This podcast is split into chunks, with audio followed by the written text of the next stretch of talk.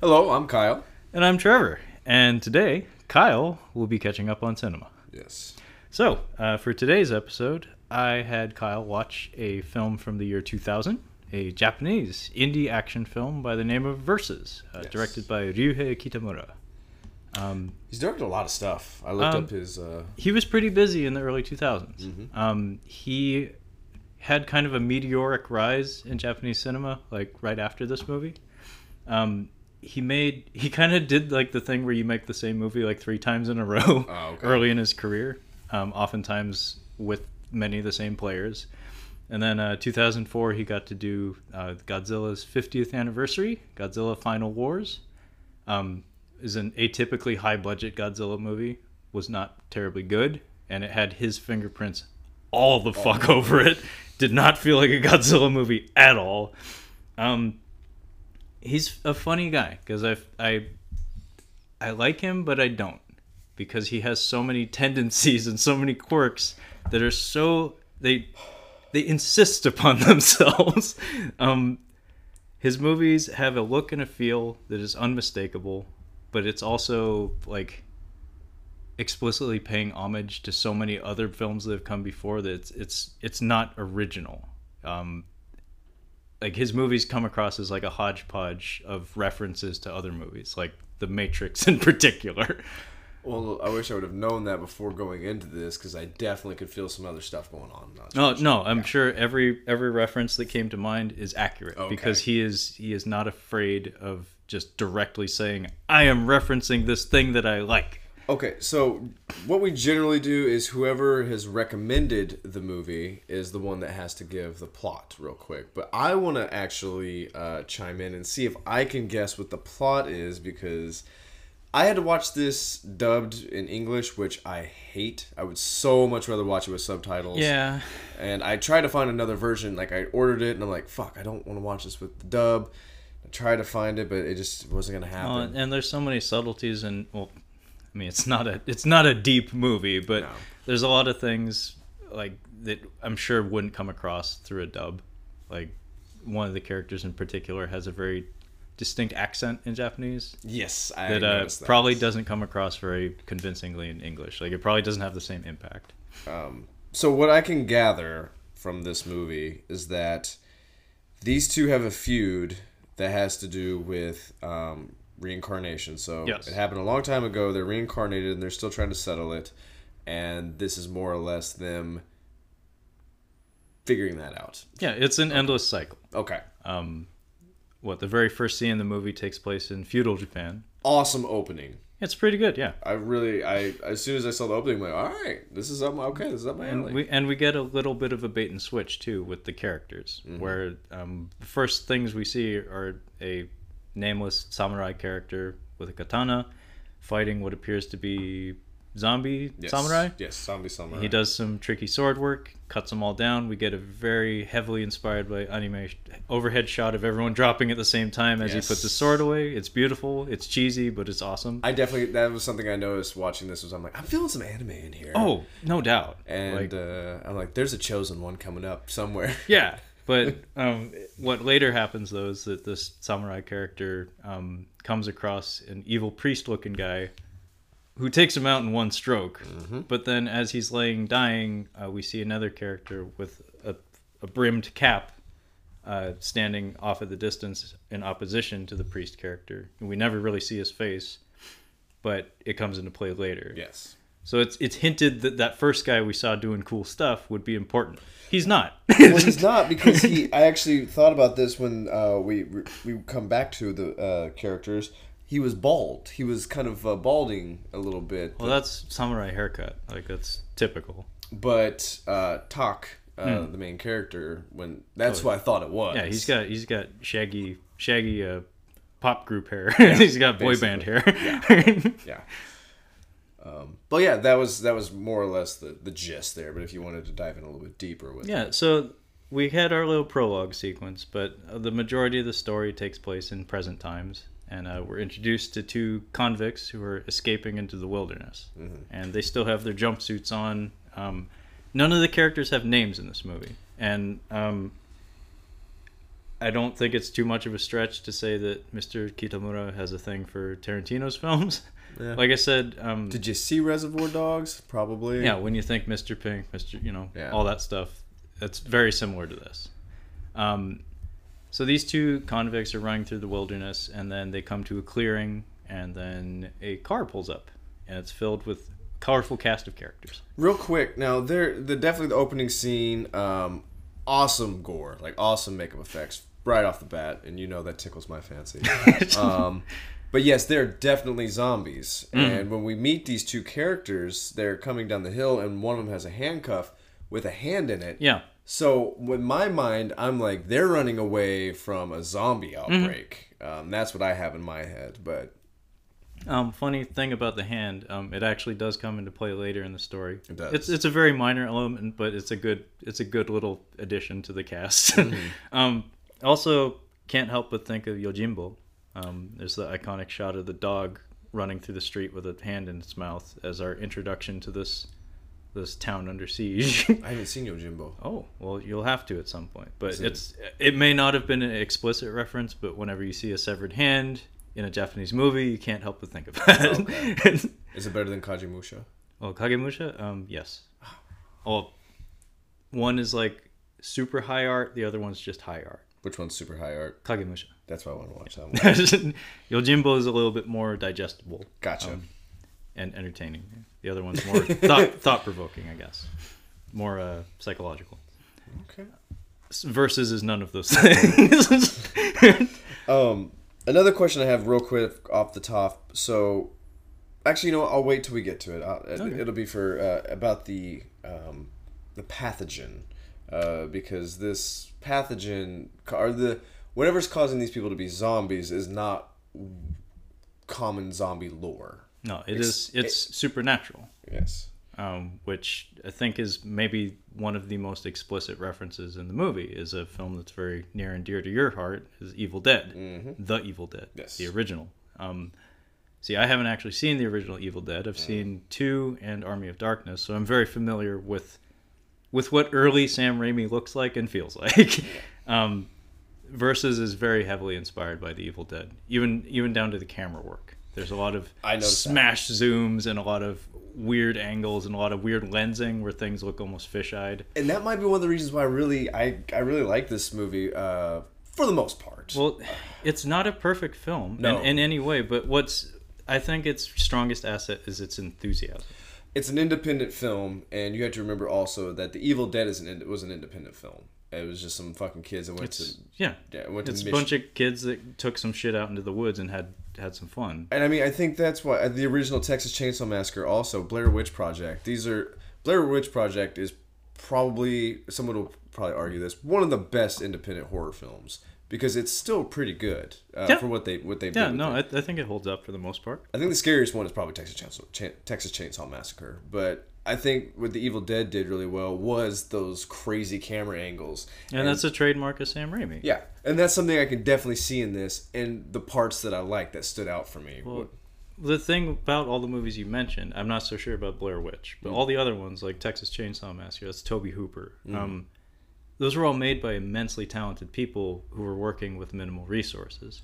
And the thing that it's a recurring theme throughout all of art is sometimes having fewer resources is what gets you the best product because it, it strains you. It, it forces you to make concessions in order to get get the image that you want but without having the keys to the castle to, to do anything you want.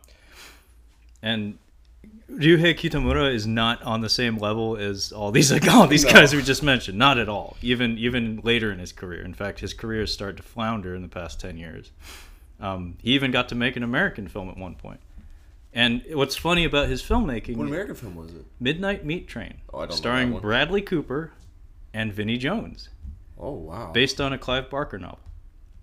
That- that- I've I've actually watched it, and it ends with a fist fight between Bradley Cooper and Vinnie Jones. you just hurt my head. That's a lot to process. so so the man who is now up for Oscars likely this year, Bradley Cooper, for what? A Star Is Born.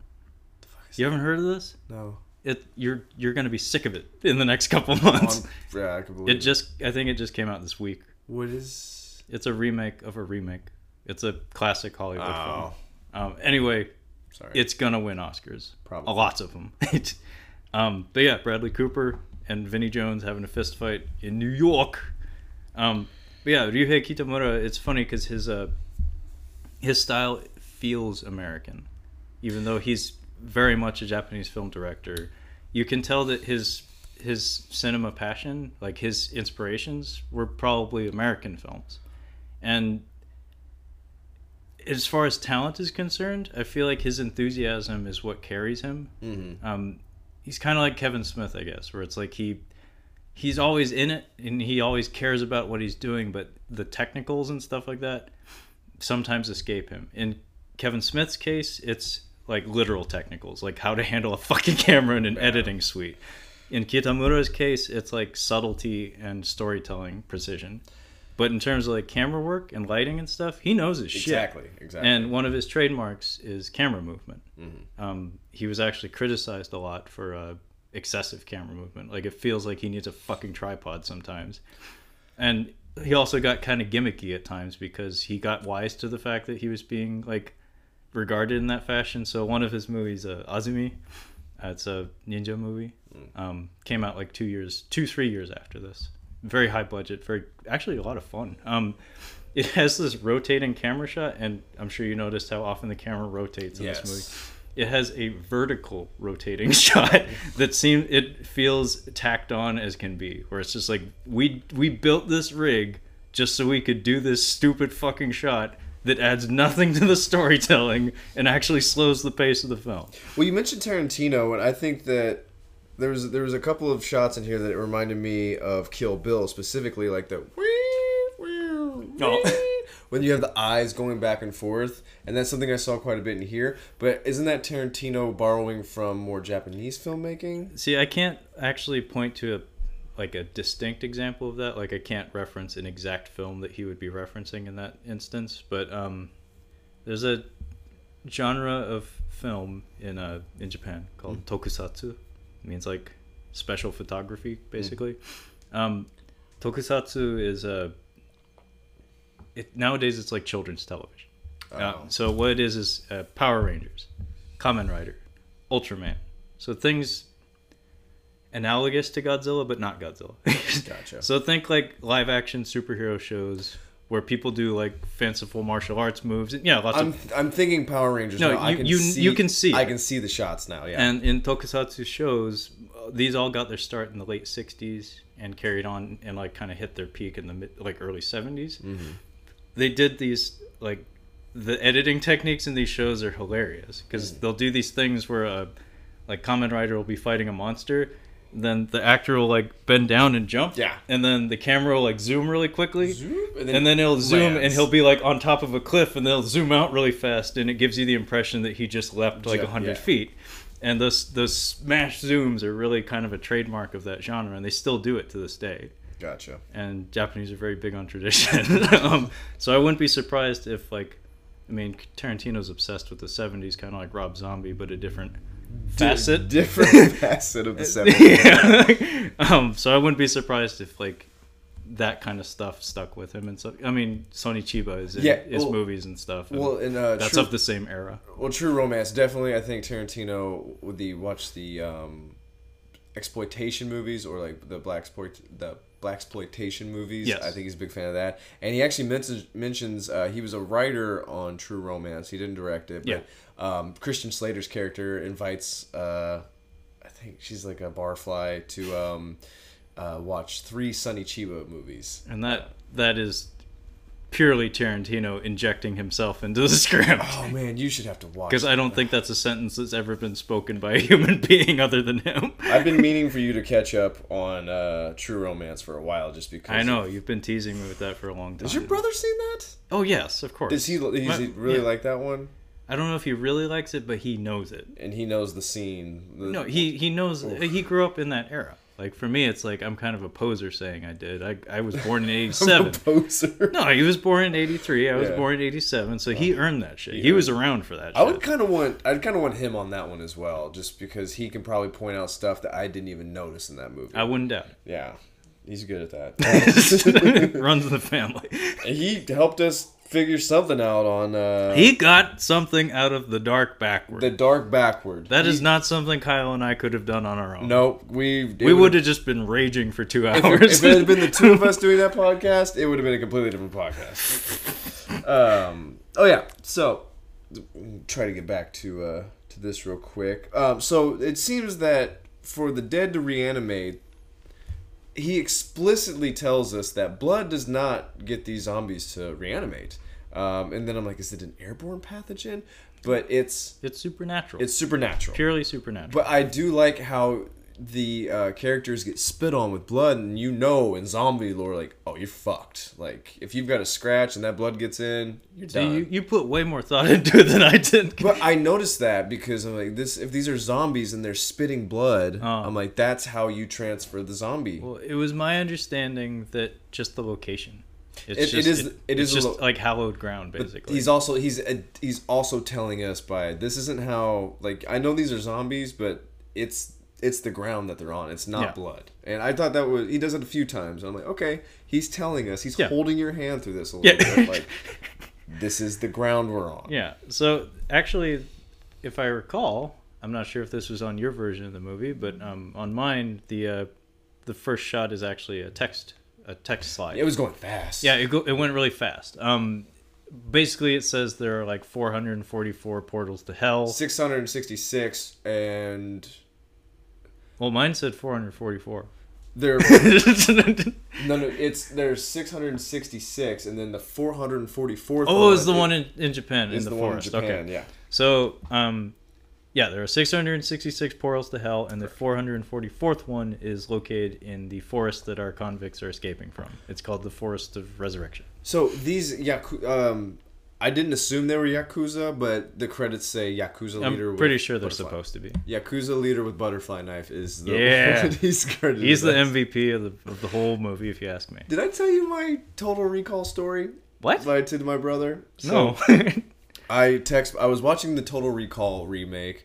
Um, that's one we could cover. Uh, uh, the Total Recalls uh, oh back to back. fuck me! Really? you want to do that?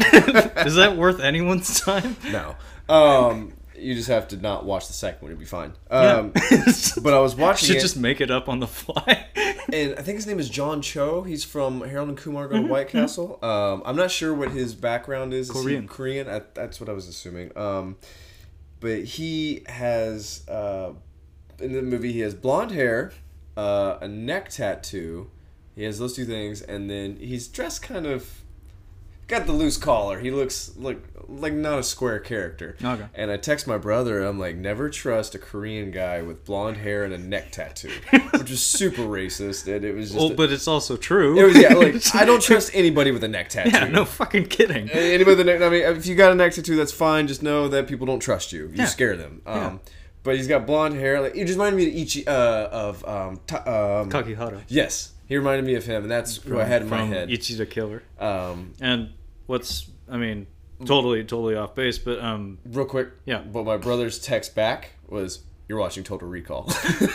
wow, he knew? yeah, he knew just. Holy shit. Like, "Are you watching Total Recall?" Yeah, yeah, that's exactly what I'm watching. Yeah, Wow. it was. I laughed so hard. Like, he just from that description, like he must have just watched it within like. I guess. I hope so because I I have seen that movie. He's my brother's a huge science fiction fan, and he loves the original Total Recall. So As he, do I. He definitely. It was around that time, so he definitely. Okay, because I, I did watch that movie and I retained none of it. That was the only thing I. I Can remember there are robots and Bryan Cranston at the end. Kate Beckinsale, I believe, Yeah, she is the Sharon Stone. yeah she she roughs him up pretty good. That was kind of cool. It was really surreal too because my brother looked a hell of a lot like Colin Farrell. So I was like, oh shit, my brother's getting his ass whipped by Kate Beckinsale. I could definitely see how your brother looks like Keanu. I could. I could see that. no, like Keanu a little bit. Colin Farrell, holy shit. I think he looks more like Keanu. Uh, Well, it's because he got the beard and the hair now. the beard and the hair, yeah. Before he used to have like that length. Oh, hair. he did? And then when he was younger, he looked like Joseph Gordon-Levitt. and and I told you, I I, told you, uh, uh, Krumholtz, uh, Numbers, Yeah. uh, the two of them in 10, thing, 10 Things I Hate About You. uh huh.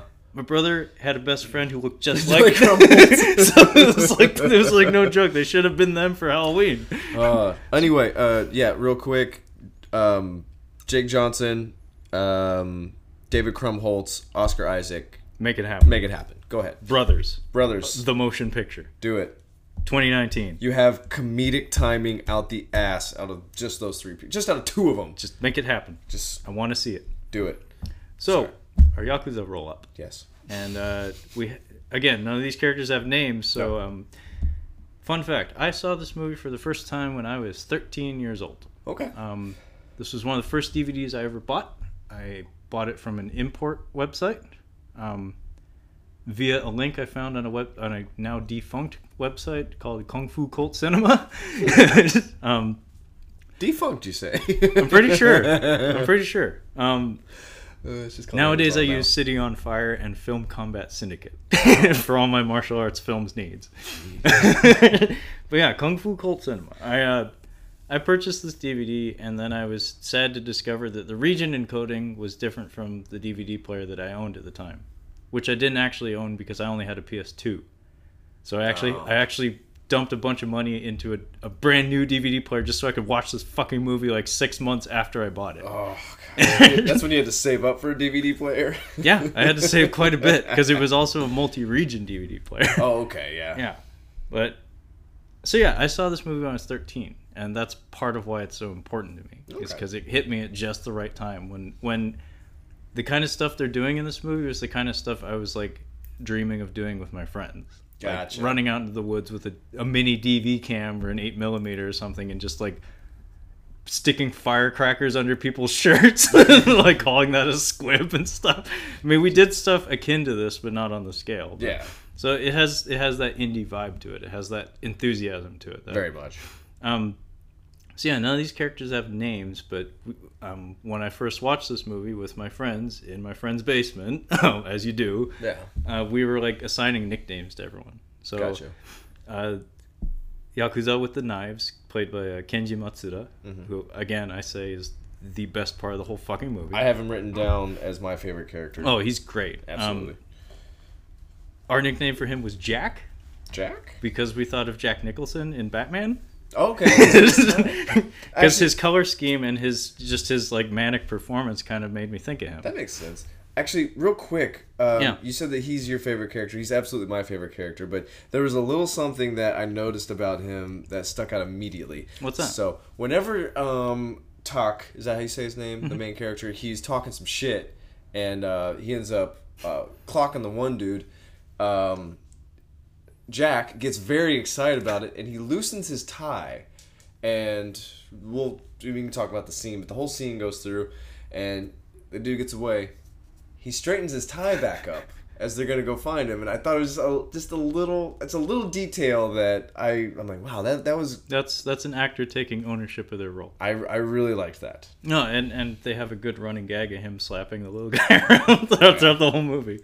But um, speaking of the little guy, our nickname for him was Ichiro, because uh, Ichiro Suzuki was a big thing on the Mariners at the time. It was the year 2000. I was just thinking he was a little pipsqueak. I- He, Well, they- he reminded me of. I was thinking like In the subtitles, they called him the Runt. The runt. That's a good one. The runt. I Well, like- he's like a head shorter than everyone else in the cast, and He's- he's just bungling. He's just bumbling and worthless throughout the whole movie. He reminded me of Benny from the mom. Yeah, it, Just- actually, he's the Benny. In Yeah. fact, we should just call him Benny. That's what I was. I like you got the Benny guy. That's what I yeah, could think there's always a Benny. And then we got uh, the glasses guy. He looks like that kid from um, Little Miss Sun, the guy from Little Miss Sunshine. There will be blood. Um, he looks like his character from The Girl Next Door because he wears big glasses in that movie, and he's got the same haircut, Huh. like the same like uh, Harry from Dumb and Dumber haircut.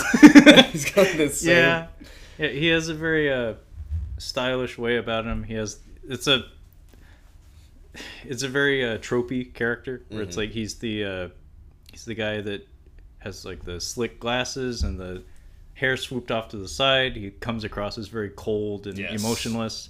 Um, he and Jack have like a buddy buddy relationship. They're really tight with each other. very much. Yeah, I don't know what's going on there, There was but a little bit with the editing where I thought maybe there's a little bit more to that, but that he doesn't really he doesn't really yeah, explore I, it. I don't think fine. I don't think it was meant to be explored. But the thing that you're supposed to take away from it is that if either one of them is threatened, they'll defend each other, whereas the other one is kind of questionable. very much. Um, then we get the the biker guy. There's a yakuza guy on a bike that uh, has a revolver and a stupid looking vest and Uh, a Shang. Tsung. I was just thinking Shang Tsung at the end of Mortal Kombat because We were calling him Michael Jackson. that's that's pretty good.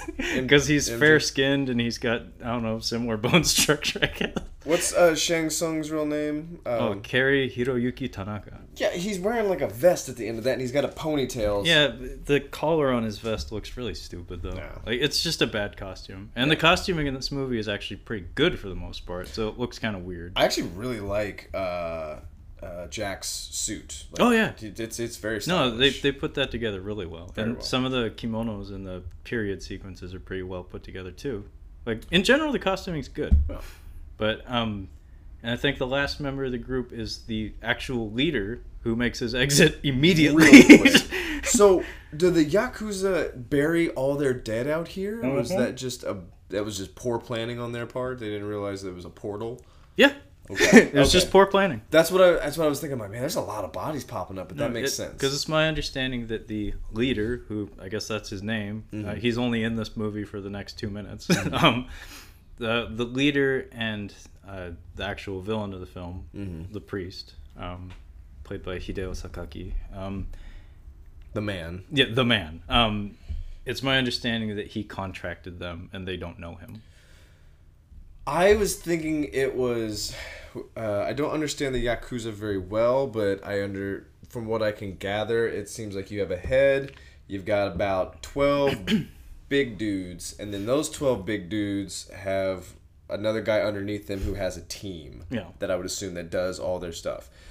I thought that the man was that one underling from one of the big guys. See, I would have, I would have thought that, except for none of the other characters show deference to him, Mm. which is a big no-no in in any Japanese culture. like, he- he like if someone's above you, you respect. he brings along um, his band of a couple of ladies, and then No, they're they're actually with the yakuza guys. oh, they are. Mm-hmm.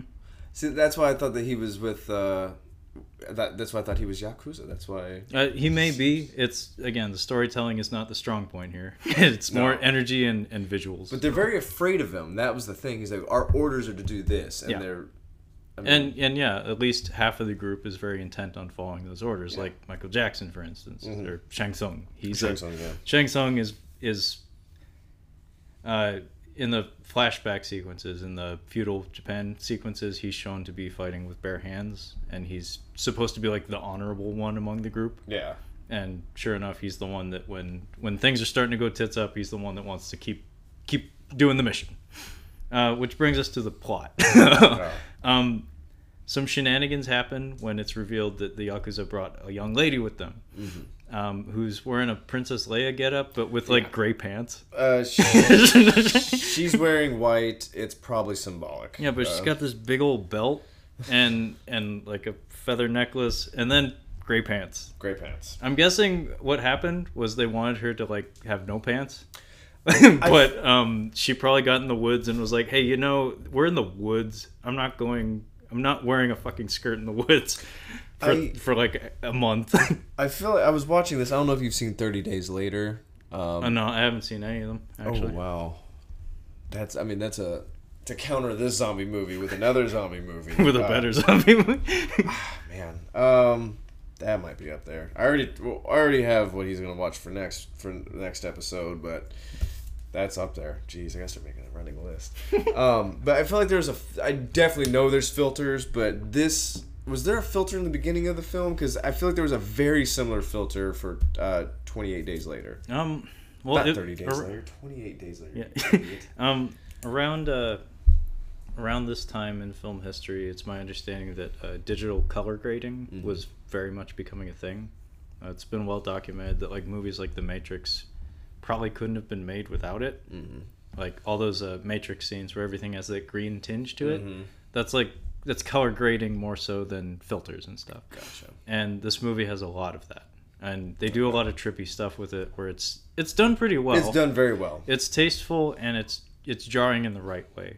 You're Um, absolutely right. so. I wouldn't be surprised if you know they they were doing a nod to something because there's it's rampant throughout the whole movie. Like the color grading is not consistent, but it's intentional. Uh, I have I've written down the yakuza leader. Um, the the the the main yakuza leader has been shot. So now Yeah, Jack, so some shenanigans happen because the girl shows up and Tak doesn't like that uh, for no real reason other than he just doesn't like it. Like, um, he and his buddy, who he escaped through the woods with, apparently are supposed to hook up with these yakuza to help like escape with them. Yeah.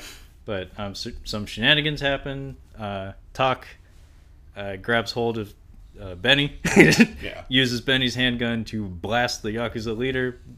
Big old, big old blood explosion. He goes down like a sack of potatoes. Uh, we get a Mexican standoff because it's the year 2000, Yep. and throughout all of the 90s and the early 2000s, guns. If you had a gun, you had to point it at someone and have witty dialogue. absolutely. It's just what you did. It- yeah. um, and then during all the confusion, though, the Yakuza leader stands up. And everybody's kind of shocked by this. Yeah. And he starts trying to choke people. And it turns out he's crazy fucking strong. And all of his buddies start shooting him. And it doesn't seem to be slowing him down. And very conveniently, Tak shoots him like once and blows a big old hole through him. And Yeah. he goes down finally. Um, Jack actually reminds me of Kakihara a little bit. A little bit. um, There, I don't know if this is a uh, maybe something in having to do with yakuza or maybe just Japanese filmmaking. Um, it seems like he is not taking life seriously. Like, he, does not, he does not give a shit. He is just. I'm gonna die, and I'm gonna have the most twisted fun along the way. And I feel like Kakihara's character in Ichi the Killer was similar to this. Like A little bit. Um, I feel like less flamboyant with it, but yeah i mean that's that's Yeah. a pretty high bar but um i feel like i mean this is all assumption on my part and this blind assumption is that the reason why that trope is so prevalent is because it's so distant from the japanese social norms mm-hmm. is a freewheeling like free-spirited character who's very exuberant with his emotions and his reactions to things. Like japanese culture tends to favor subtlety. Mm-hmm. So being ultra flamboyant and devil may care about things is it's so taboo that like it makes the character stand out like radically, even more so than like in an American film or something. just think of what he's wearing. Uh, oh yeah, alone. he's he's a he presents an image of an uptight like like high society person, yeah. but inside he's batshit crazy and But the color scheme, so everybody else is pretty much just wearing black. Yeah. everybody's wearing some. yeah, form- very very plain clothes. And he has a little bit of color. Yeah, Just he's got green. He's got green and is it? He's got like a he's got a multicolored tie. Yeah, he's got he's got a. It's it, it, it you notice it. It's very noticeable. Um, and he, Yeah, and his hair is like styled and kind of has like a little bit of a wave through it, like it's kind of curled. he stands out. He definitely Oh yeah, stands out. yeah. And the actors from Osaka and the accent that he has is is known to be a little rougher than, than typical Japanese. Um, when they when they dub people from Osaka like Kansai dialect, a lot of times uh, English voice actors will put on a southern accent. Oh really? Um, I always thought of it more as like a Brooklyn kind of thing, but Oh, that's okay. my interpretation. But it's pretty common to see someone put a twang on it Hmm. because it's more rough around the edges.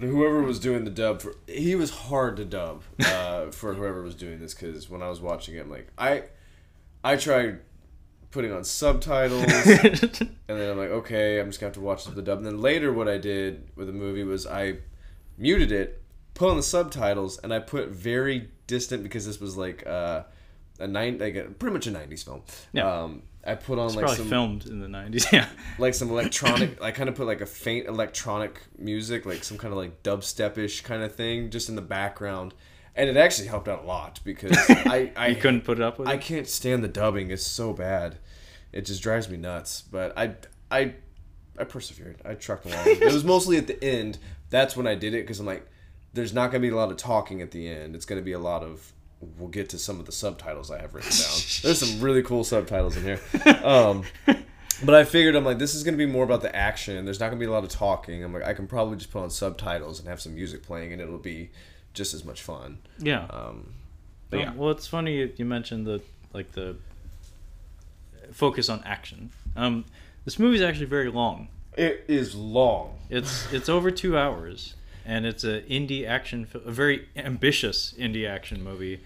Um, that's another tenet of uh, Kitamura's style. Mm-hmm. His oeuvre is a excess. Mm-hmm. His movies almost universally tend to run long, and it's to a it's to a fault. Like Well, Ichi I- the Killer was a little longer than it probably needed to be. well, that was made by a vastly more talented filmmaker. Yeah, but, um, but funny enough, a contemporary of Mr. Kitamura, um, You this is could've- Takashi Miike. you could trim some of the fat out of there. Is all I'm saying. Yeah, you absolutely could, but this Why movie in particular, this movie in particular, there's a lot of slow dialogue scenes and a lot of slow motion that could have been trimmed, Yeah. and even some of the action beats. Like part again, part of the charm of this movie for me is just the exuberance. Like it feels like a youthful film that it's just let's do this. Like let's do everything. Let's pretend this is the only movie we're ever going to make. Okay. In fact, I think this was financed by friends and family. Oh, like, like no joke. They did a great job if that's how They, it they was. really did. Yeah. They, I mean, they had a lot of talent and a lot, they put a lot of themselves into it. It turned out pretty fucking good, all things considered. But it has, it has that feel to it to the point where it's, um, it's to a detriment. Mm-hmm. Where it's like, did we really need every single action beat in there? Because there are some that are stronger than others. And even some of the more fun parts of the movie, it's like, did that really need to be in there? Because, like for instance, the zombies. Mhm. When we get to the zombie action, and there's quite a bit of it, Mhm. so much of the staging of those scenes feels like they got the actors together, they had them chat with the choreographer, and they did everything. They went, they did everything that came to mind. It's like, so we have this shambling corpse. What can we do to him? It's like, well, I can hit him with this knife. It's like, oh, well, I can shoot him in the eyes, or oh, I can like snap his head off, or oh, I can kick his head off. And they filmed all that, and they insisted on putting it all in. Putting it all in. Whereas, you know, a, a more structured production, they probably would have cut things out. But in this case, it's just like, it's so much fun. We should just put it all in there. See, I think we could have cut a majority of Benny's scenes out. Uh, oh, yeah. No, absolutely. He's mostly worthless, and they cut back to him a lot. They cut back to him a lot. A lot. and I'm like, he's doing nothing for the story. Um, you could have cut out most of them just kind of, a lot of them just bumping into each other in the Well, and woods. there's like endless conversations between Tak and the girl that just drag on and on and on and on. You and can she's, pretty much and just- she's not a very good actress either. you can kind of just kind of skip through. Yeah, you really can. If they had a chapter skip button, they should definitely like isolate her their conversation scenes and just cut around. You could trim this down to 90 minutes easily. easily. Easily. Easily. It's it's not even hard to do. No. Um, but yeah, so they all split up, and yeah, everyone flees into the woods. uh, one of my another one of my favorite scenes is where uh, Yakuza leader Jack, Mm-hmm. um, he's standing out there and he's basically t- telling them that they need to spread out, and he just and he, he does. It's hard to it's hard to do, but just put put your fingers up in the air like they're guns with like two fingers and your thumbs. Put them straight up in the air, uh, arms at a ninety degree angle, and then just extend out real quick, and that's what he does. Just boom. Oh, we've we've skipped one of my favorite moments of his. what's that? So before everyone flees off into the woods, what Kyle described is fucking brilliant. By It's the way, really good. You really need to see it. The camera work and his acting are just beautiful. Um, no words spoken too. he's, he just Yeah. strikes a pose, and everybody just knows what he's tell- telling. It's good. Um, before that, though, one of my favorite things he does in the whole movie, and there's a lot of them. Uh, so the yakuza leader has already gone down. Yeah. So he he was zombified. He attacked them. With Tak's help, they killed him. Jack is like looking down at the corpse, and he he like actually like strokes his hand across his chin, and his eyebrows are like creased. And he's like thinking. Mhm. And then he takes his gun, and he he just cocks his wrist. Mhm. Like he doesn't hold the gun like you would hold a gun. He just looks to his left, and he just points the gun very casually at uh, Tak's convict buddy. Mhm. He just caps him in the head. yeah, just, just huh. Yeah, no words spoken. He just he's just kind of like you can you can see it all on his face. He's like thinking. He's like, "Well, that corpse just stood up. Is it gonna happen again? Let's find out." Bam! and it's beautiful. Yeah. And then sure enough, the body stands up, and it's like experiment. You should have been a scientist. No, Uh, I mean that's really good visual storytelling because Yeah. right right there it solves the riddle where it's like, okay, if people die, they're gonna come back. Now now the rules are starting to come into play. We understand now. um, there is actually one line when we meet Bulk and Skull. Um, Yeah, this is much later in the movie. uh, where I'm actually kind of glad that I had the dub on instead of uh, subtitles because I most likely would have missed it. Oh, Um, where he says, "This is the character uh, Bulk and Skull." Well, I mean, we could probably get into Bulk and Skull because right now they're like they're all kind of just Yeah. running wild in the woods. Bulk and Skull do show up much later in the movie. Mm-hmm. They're more relegated to like the last third of it. But I mean, we may as they're well introduce introduced. it. They're introduced, but they don't come back until Yeah. much much later. They're they're introduced in the beginning, but they they come back way way way later because they're introduced before the heart rip. Um, oh, okay. Um, they were introduced to them. It's two guys. They're not cops, but they were transporting prisoners, from what I understand. I think they are supposed to be cops. Jesus. Um, like really bad cops. But the one is missing his hand, and that was the hand that um, uh, Tak, I believe, had in his other handcuff. And the one guy with the suit, I call uh, Steven Seagal. Yeah, Um, yeah. Because he, uh, if you've ever watched Tom Segura stand up, he's very, very funny. But he talks about how Steven Seagal is losing his mind. And uh, one of the things that makes him really annoying is that he's an expert in everything. Everything. Everything. Computer Um, hacking. yeah. Cooking. and if you've ever seen a Steven Seagal movie, this translates to his characters. Mm-hmm. Um, but he says, "Of course, I know how to track him." He's like, "I was born, I was raised in Yellowstone National Park in Canada." Says. I'm like, "What the fuck did you just say?" And I'm like, "Okay, that was dumb." Like, at first, I was like, "Maybe that was just bad writing. Like, they don't realize that Yellowstone's not." There, but okay. Anyway, uh, but it definitely comes back. No, no, he. Uh, that's his character. Yeah. Uh, he's a blowhard. Yeah. Um, and yeah, that's actually accurate to the Japanese version. Like, Okay. and what's funny is like almost all the references he makes are to American things, and so he's he's actually saying the English words, and you can tell the other guy just can't argue it because he doesn't actually know Yeah, if he he's right know. or not. Because he's no like, I don't know what that is. Like, I don't know what Yellowstone is. There's no, there's no I, it's like Mike Tyson. What? Cool. Um, I can't stress enough how much I like the practical practical effects in this. I think it was really fun. oh, well, they couldn't afford CGI. Well, no, no, I, but it's done well. I Yeah, think. no, there's there's a lot of bar- body parts, exploding heads, a lot of prosthetics, well, uh, a lot of blood flying around. It's it's a grand old time. holes in people's where their heart was. yeah. Um. So the action choreography in this movie is done by Yuji Shimomura, who, funny enough, is probably more successful than the director now. Um, he's kind of like one of the most prestigious uh, martial arts choreographers in Japan right now. okay. In fact, he's worked outside of Japan a few times. I do have a favorite fight that I've written down, but also there are some really good shots of the zombies. Um, Yeah, they're- when they're all coming out of the ground, it's actually a well done sequence. the, coming out of the ground, and there's a really there's a really good shot. And I'd say if you were gonna have a poster, I think this would be the shot of it. Really? Um, they're they're looking up at the hill, and it's a quick shot. Uh, Was it with the mist? There's a little bit of mist and they're stand like they're they're kind of walking down the hill. Mm. and it's a real like you can tell that these are zombies and that they're coming down the hill. And it's it's just a really nice quick shot Mm-hmm. of them coming down the hill a little bit. And i'm like that was really good.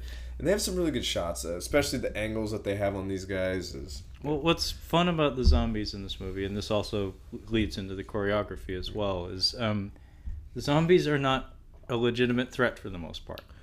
Um, They're just kind of an excuse for a fun action scene. mm-hmm. And like I said about the the style of presentation in this movie, it kind of feels like they got together their their band of stunt players and, and put them in makeup, and then had all the actors just do shit to them yeah for like a whole day.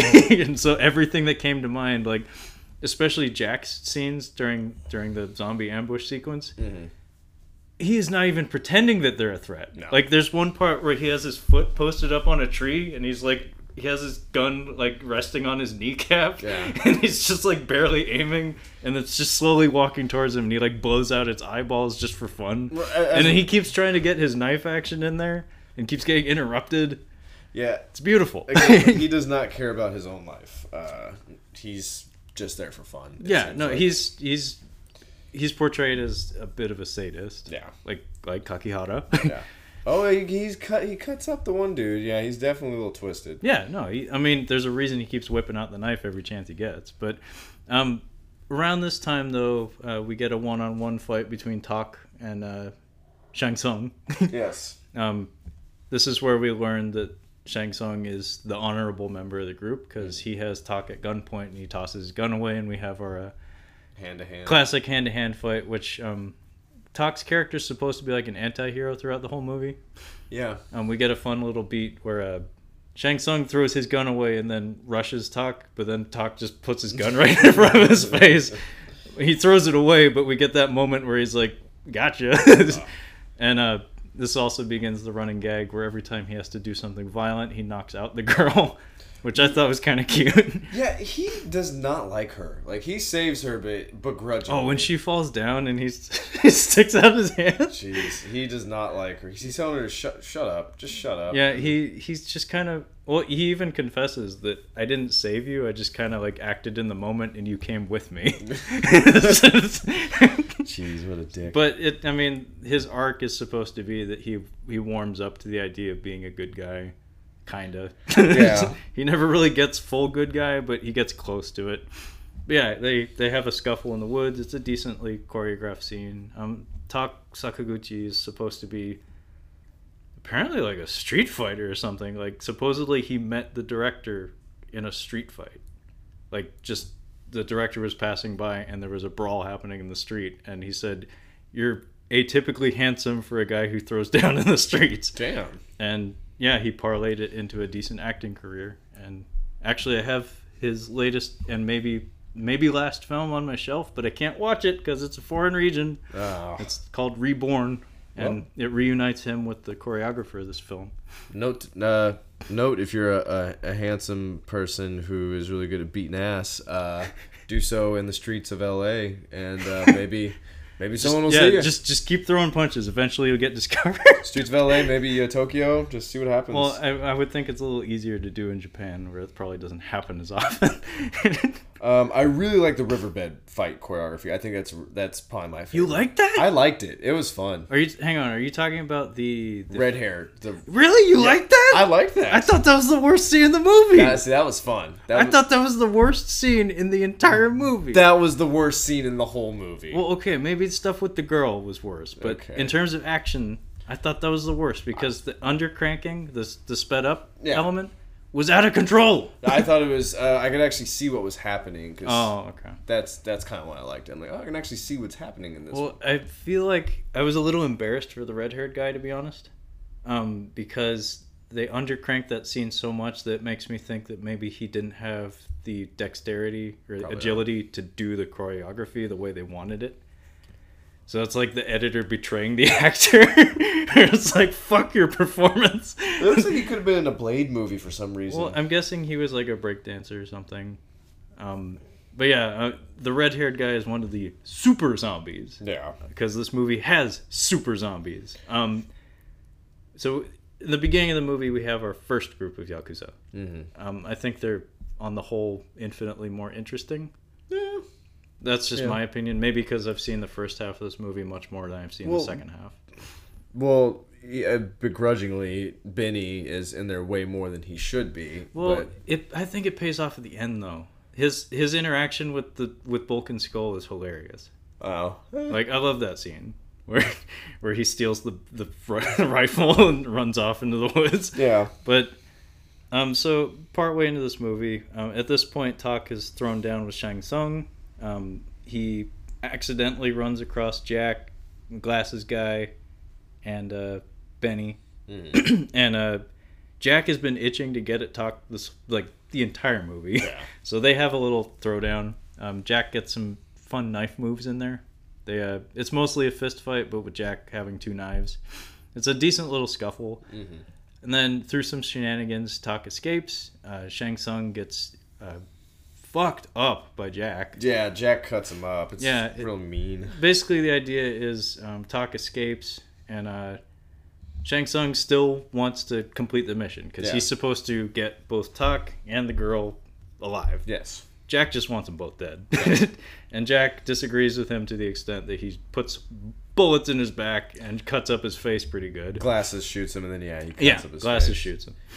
And Um, he, it doesn't kill him because he's like, I want you to die slowly, so you don't turn into one of these things. Exactly. Yeah. Which is kind of a fun line. Um, and at this point, I think that's when uh, Benny accidentally shoots glasses, Yeah. which causes a rift in the group. Where so Benny takes off on his own. glasses and Jack are together. Shang Tsung's dying Yeah. and talking to the girl, So we get. um, which the- introduces us to the main villain of the film. so this is what I wanted to ask about the filters now. Yeah. Um, because I'm like, okay, there's definitely some kind of filter, or di- what digital? What'd you call it? Color grading, Color grading. Um. So color color correction, color grading. So when we're introduced to the man, it turns to a blue filter. Mm-hmm. It's a very it's very explicitly a blue filter. Yeah. Um, and I'm like, okay, so what what are we using this filter for? Um, because we definitely later use a red or some kind of orange filter. Orange, yeah. Um, twice, two times, and for the in scene, which is I really liked that filter on there. Um, also, the longest sword fight in cinema history. I mean, my God! I looked at it. I'm just kind of just looking like, oh, oh, that's ten minutes. Ten minutes later, we're still fighting with swords. like, god damn.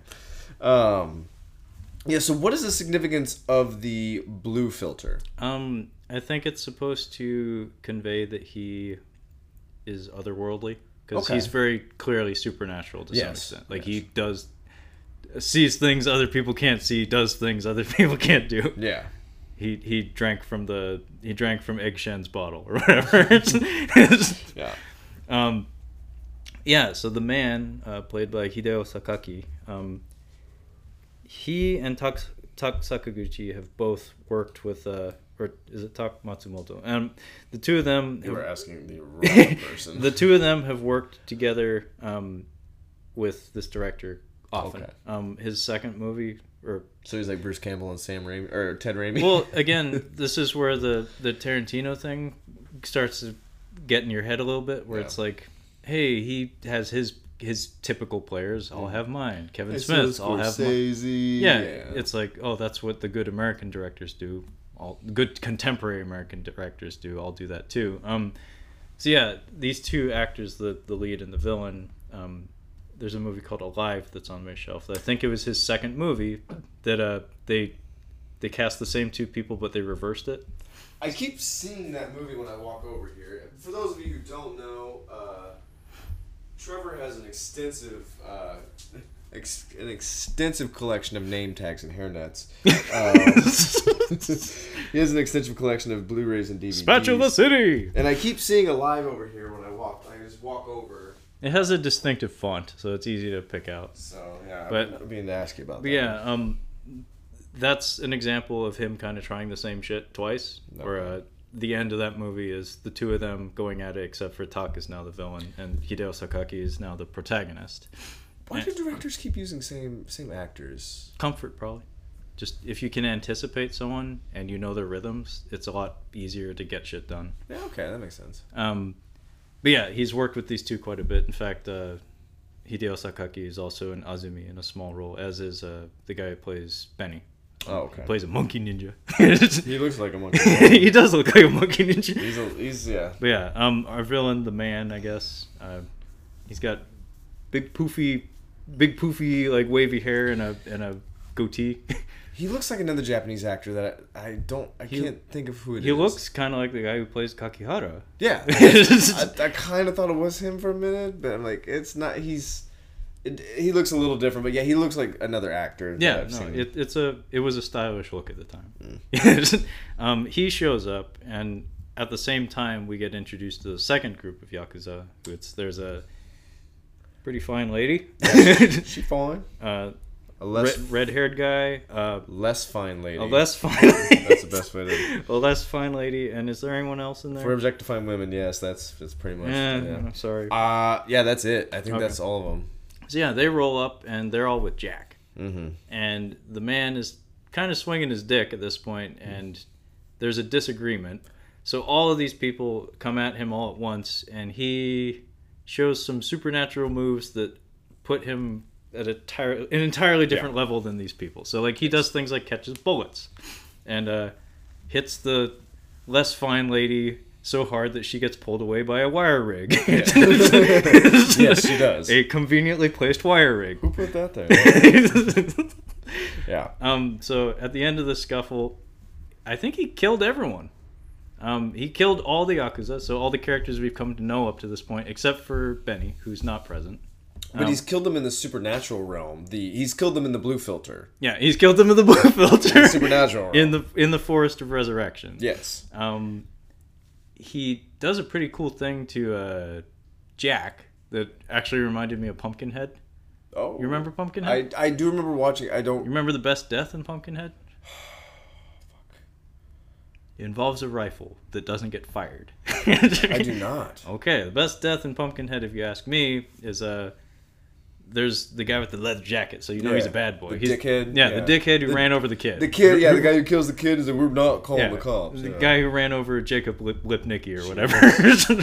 um, so Pumpkinhead comes at this guy and he knocks him on his back and he's just laying on the ground. And Pumpkinhead took his rifle from him and he's pointing at him. And instead of firing it, he just jabs it into his stomach Yeah. and like hoists him up off the ground and Yeah. impales him on the rifle. I do remember that now. Um, so the man does this to Jack, except he he embraces him in that weird villainous way where it's like, "What are you doing? Why are you hugging me Wait, right now?" This is not going to. And he uh, puts two fingers inside of his chest, just like stick, just puts a new hole right in his chest, and then lifts him up off the ground on again wire assisted. I wonder if he saw Pumpkinhead. He's like, no, I'm not going to use a gun. I'm just going to use two fingers. yeah, it's like that uh, Casino Royale line. It's like it's because you know what I can do with my one finger. so yeah, Jack has a hole in his chest, Yeah. and uh, all the other yakuza except oh, uh, less fine lady. She got knocked into tomorrow. She's Yeah. not dead though. She just flew a mile away. It's so weird how these characters keep, like, they keep just coming back. It, it, it just doesn't make any sense how they just keep coming back and, like, like I'm trying to make the, the what I'm trying to say with my hands. They just keep like bumping into each other. yeah, it has that rhythm to it where just a scene begins and people run into the frame. Yeah, they're like, well, "Where the fuck did you come from?" Like, "Where the fuck did you come from?" Are we? What, are we doing here? Well, that's the benefit of filming in the woods. Is that the woods just looks like the woods. There's no sense of rhyme or reason to it. this It's is a almost maze, almost entirely in the woods. almost entirely in the woods, which are probably cheap to film in. Very. Um. so at this point, uh, oh yeah, and he has a uh, the man has a of course because she's a fine lady. Um, he has a kind of vampire moment with her. Yeah, he That does. thankfully doesn't go any further than biting. Yeah, I was like, "Where is?" Yeah, it was like this is a low budget movie. Your This- brother already had me watch The Dark Path. I don't know where this is going. It's like this. could- This could get really weird, but no. Thankfully, he just bites her neck and turns her into a zombie lady. Um, I do like where Jack's character goes from here. Just all around, his character is great throughout the Oh, movie. he's he's a he's a delight every time he's on camera. He's also another instance of where I could see this uh, being an anime um, because of how his character Well, is. Think Ninja Scroll while you're watching That's this. all I movie. could think about was Yeah. Ninja Scroll. Yeah. which is awesome. No, it, it's creative characters that aren't meant to present any real depth. Mm-hmm. They're just there to serve a purpose. That's all I need. And Jack is just there to be entertaining.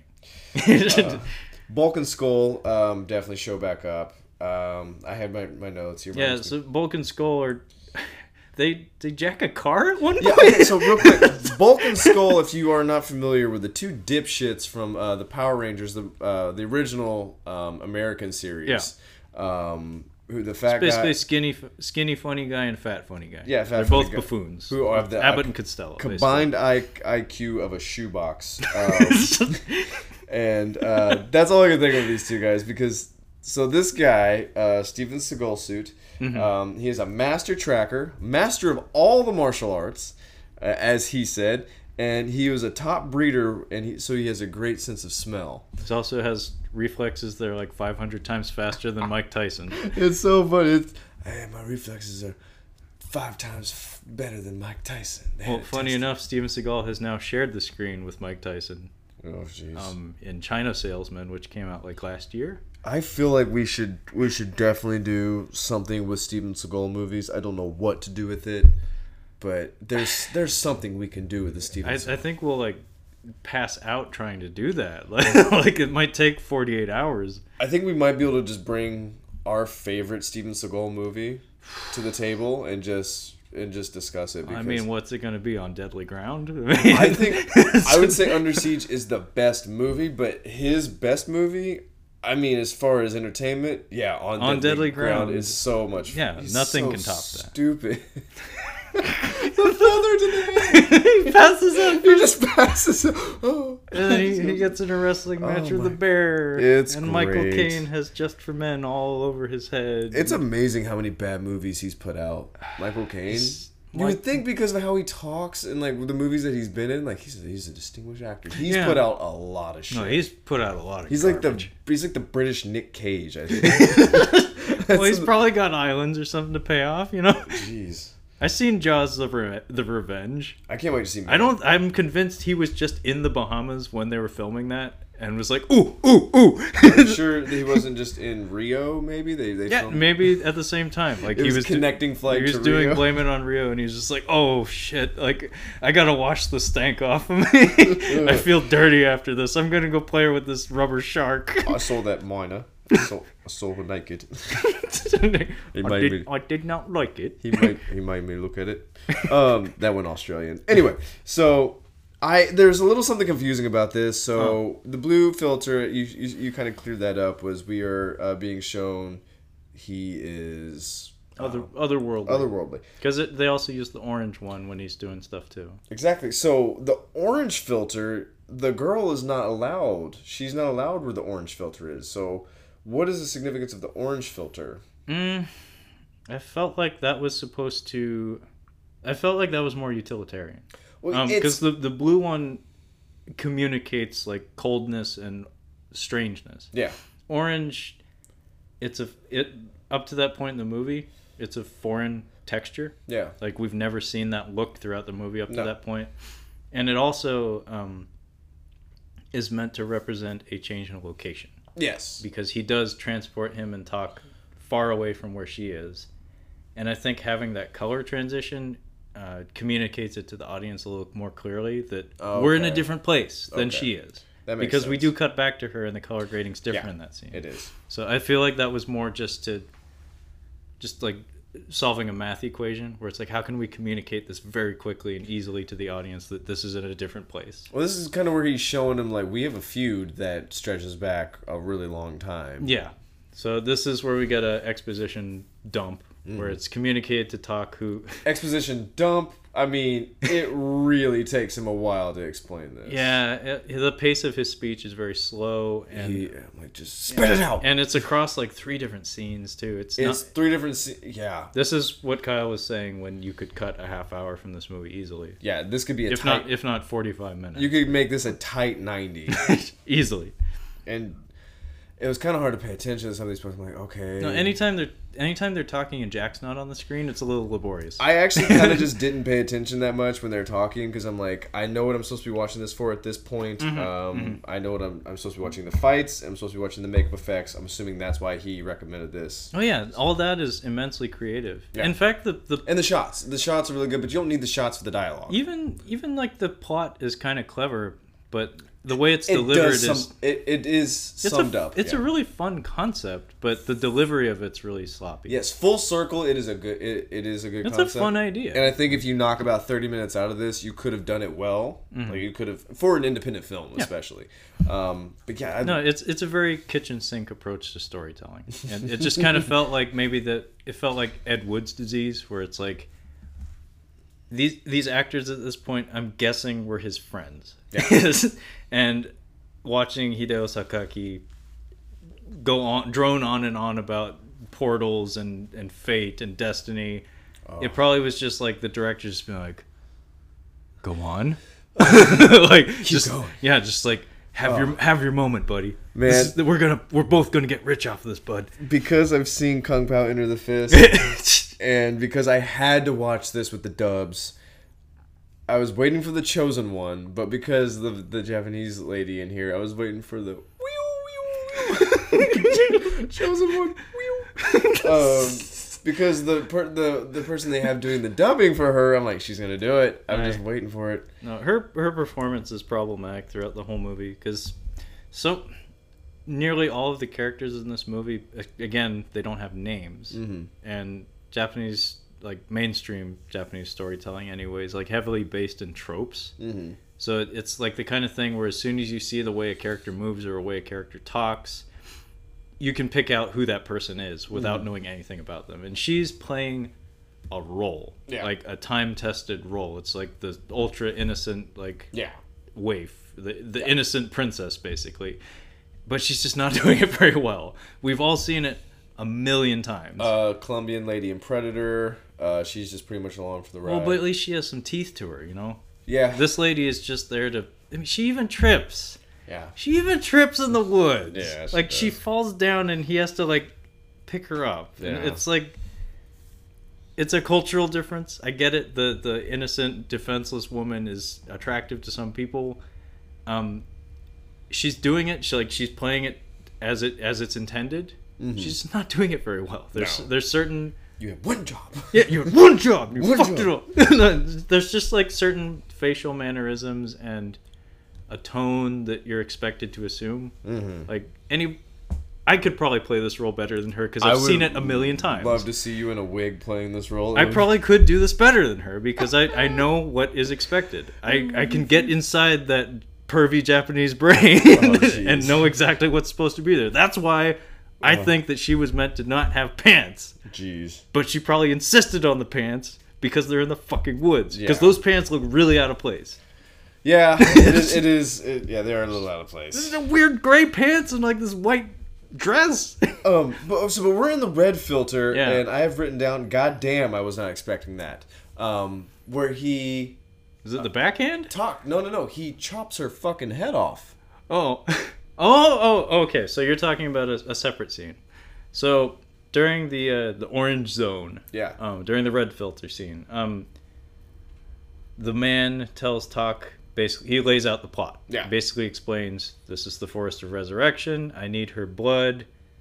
Uh, I'm trying to open up the gates to hell. Yeah, And, Ta- and Tak is very evasive and doesn't give a shit. He could not give a fuck. It's actually kind of charming how little, uh, how how he gives zero fucks about He- any of this. He's actually more Steven Seagal that I think about it because he's giving little to no effort and he's doing really well. He does not give a fuck. Yeah, it's kind of fun how his character remains on the outside of, of this argument for the entirety until the very end. But we found at the end, yes, we can we kind of figure out Yeah. why he's like that. Yeah, but um, so during this sequence, um, they get into a scuffle, and the man overpowers him completely. Mm-hmm. Uh, he, they do a cute little editing trick where he knocks Tak out of the frame, and then the next cut, Tak is stumbling backwards, and the man is behind him, and he like pushes him back and forth between Oh. himself. And it's just a cute little editing technique. So he's like Ermac and uh, Mortal Yeah, Kombat. exactly. It's like Scorpion or Ermac. He's doing teleports. That's fucking so much fun. He's doing the teleport punch. Gotcha. And it's really cute because it's it costs zero money to pull off that effect, Yeah. but you get the sound through sound effects and clever editing. You know what it's supposed to represent. Oh, it's a penny pinch production. yeah. Um, the way this scuffle ends, though, is uh, it's actually a really neat handgun trick. It's kind of cool. Um, Tak pulls a gun on the man, and they're both standing on a cliffside.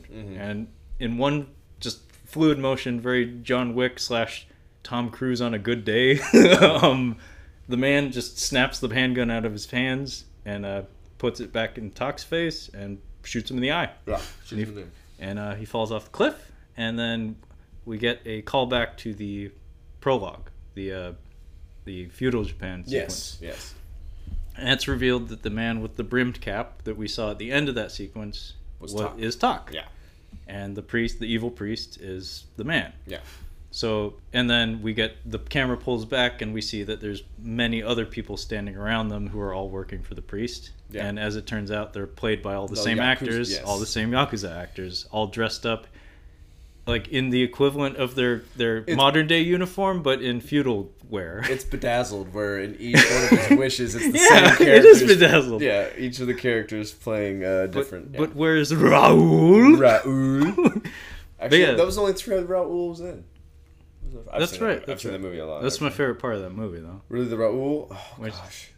When yeah, when she's talking about her English lessons with Raul. I think the funniest one where he's the uh, very and highly intelligent, well endowed. Uh, that was a the re- reveal of that was very much of its So- time, but very, very, funny. Very funny, but yes, very much of its the time. basketball player scene was pretty good. Oh too. my god, I forgot about the basketball. The player. hundred ten percent. 110%, man. Gotta give it hundred ten percent. Gotta play one game at a time. Just gotta play one game at a time. This in his sweat. Oh, yeah, he's so doing the. Patrick Ewing sweat. Was great. Um, but yeah, uh, we get to see Jack in uh, the equivalent of like feudal Japanese like medieval armor, Mm-hmm. and his he has like almost like kabuki style makeup, and and then we get to see uh, Shang Tsung. He's he doesn't have a weapon. He's fighting hand to hand, so you can see that everyone has an equivalent in like I think 500 years ago, basically. um, and then this sequence ends with what Kyle mentioned. I actually, real quick, I w- would kind of like to see what he could do with a feudal Japan plot. Has he done that before? Azumi. okay, is it pretty good or? Yeah, I think it's actually maybe his best movie. I was gonna say the the like the costumes are legit. Like this isn't like just a little thrown No, off thing. Az- like- Azumi is like a throwback to like 1970s Japanese like like trashy Japanese like Oh, feudal okay. feudal Japanese movies. Um, the finale of it's like pretty solid, like a hundred on one fight. That's kind of fucking cool. okay. Um, I think Jack is in there too. Um, Okay. But Hideo Sakaki and uh, Benny are both in there too. But it's it's like a ninja samurai movie. It's a lot of fun. Pretty pretty violent too. still really want to see Kagemusha. Well, that's not so much an action movie. I know it's not. It's high. I told you that's like ultra highbrow. It's high cinema. Yeah, you need some wine for that one. I'm gonna watch. I'm gonna watch the other one I bought with some wine. I just need to be able to watch it. God damn it! I don't have a Blu-ray player where I'm staying right now. Blasphemy. Um. So yes, uh, he he. So in this situation, um, by the way, I'm not sure if you noticed, but I think Tak has is missing an arm. I did not notice that. He's got a stump. But yes, so he. It looks like he's about to attack, as he's like pretty much surrounded. And they do some good visual storytelling here with his facial acting, Yes. where you can tell he's like, Olivia Munn, facial acting. My God. Jesus. Um, I digress. Uh, but yes, and I, this one I wrote down. Uh, goddamn, I was not expecting that. He turns and chops off the girl's head. so they give each other the high sign, and it's understood that he's surrounded right now. He's missing an arm. Um, he decides to lop her head off to prevent the priest from getting her blood or whatever he needs. Um, oh, real quick. Uh, I, hats off to this director. We have almost every form of dismemberment and death that you can Yeah, imagine. we get we get eviscerations, we get delimbings, we get several decapitations, we get head explosions. uh, heart rips, Heart- heart rips. heart punch throughs. Uh, oh, we actually it's a stomach punch through, a heart rip. and he takes a bite of the heart. Looked like a real heart. Well, I think it was. Uh, yeah, it's probably cheaper. He went method on that. It probably was cheaper actually. I'm sure. Um, yeah, but they go all out. There was a few scenes where um, I think it's Tak is slicing up somebody and they're just in pieces. Yeah, um, glasses gets that. Yeah. Um, but yeah, he chops off her head. Another decapitation. Who else gets deca- Somebody else gets decapitated. Um, Decapitated. Depacket- It's, it's from Slammin' Salmon. Depacketed. So. Slammin' Salmon is a. Uh, it's um. Uh, God damn it! A broken lizard. The guys at the Oh, Super okay. Troopers. Gotcha, gotcha. Um, it's not very good, but Michael Clarke Duncan is in it. Ooh. he's awesome. He's the he's Okay. so fucking fun. It, it's actually worth watching just to see him because he is hilarious in that. But he says decapitated because he's kind of an idiot in the movie. That's he's a, pretty fantastic. He's an old boxer who has a restaurant. oh, yeah. oh, there you he's go. like, yeah, decapitated him. they keep trying to correct him, and he's a dick. He's not having it. He's really funny in that. But um, oh, oh, Olivia Munn is actually in that. Um, but yeah, uh, so the the, the cat. Oh, the the um the very last she she gets de- de- decapitated, and I was actually like, what the fuck? And you can see that the man is like. oh, he's not happy with He's that. not happy about that. But then we get back to normal Earth realm. Yeah, so when Tak is knocked off the cliff, when he's shot in the eye, he Mm-hmm. falls to the ground, and we get a little scene where um, your red haired guy, Yes. um, during the riverbed scuffle, um, I Tak, roots through his stuff, mm-hmm. and he finds a little folding knife. Yes. He also puts on his sunglasses, which we get a nod to the Matrix. Yeah, I was definitely. Yeah, you look like Neo, it was bro. it was explicit. Um, So Tak throughout the entire movie. Um, after the first twenty minutes or so, he finds a leather like leather duster. leather duster, Absolutely. like a Leather a- a- duster. Yeah, a Boondock Saints leather duster, Yes. or a or a Keanu Reeves Neo duster. We'll say Neo. It's Yeah, definitely Neo. It's supposed to be Neo. Um, And then during the riverbed scuffle, he uh, he picks up some sunglasses and he puts them on, and there's an electric guitar riff. And you can tell that he's he's happy with his look. And then we cut to the girl, and she gives him a mm, mm, mm, look, and then he takes them off. Thankfully, um, there's a lot of Matrix references in this fucking movie. Yeah. Like half of the editing style is inspired by that. Um, we'll we'll have to talk about um, Vulcan Skull when it comes to Matrix Oh, yes, references, but. yes. Um, so after Tak gets shot and falls off the cliff, though, um, we get a scene where the girl slices her palm with Mm-hmm. the folding knife that he gave her. So good, good job editing team. Yeah. And she like wipes her blood on his face, Mhm. and then she gets abducted by I think Jack in Uh, in zombie form, Yes, I believe so. and which then immediately plays into I'm guessing Tak having a flashback, which we just described. Yes. Um, so after the flashback, though, Tak wakes up, Yep. and he's now zombie Tak, but he's like super powered zombie Tak. Yeah, so I believe her blood is what brought him back. So that. the man has been after this girl because he wants her blood for something, yeah, and she she apparently apparently her blood is enough to bring Tak back. Yeah. and Uh, Tak does a Highlander. He calls out into the heavens. yes, I really like this. this was the green backlighting and thunder, which I thought was really cool. Uh, I I like how it's just very. It's just a very little scene, and yeah, it's just the the rocks behind him are green lit, and he does yeah a quick. and then By the power of Grayskull, Exactly. and then uh, his katana, the same sword from his flashback scene, it has a weird hilt with a with a blade. Mm-hmm. I didn't like that. That kind of made me mad. It's a little Uh, distracting. I think it might be well, this is new age stuff. We're not fucking around with that pussy katana stuff from back in the day, that classic shit. We're all about that new shit. I'm like, I like the classic, and I think it's cool. Well, it also has a weird like hoop, like an iron hoop for his index finger. Maybe it looks like a trigger grip almost. I feel like he saw Blade right before he started. I think this came from Highlander, because later in the movie we get um, a shot of Hideo Sakaki, the the man, on Mm-hmm. his cliffside. That actually the first shot we get of him is standing on the same cliff.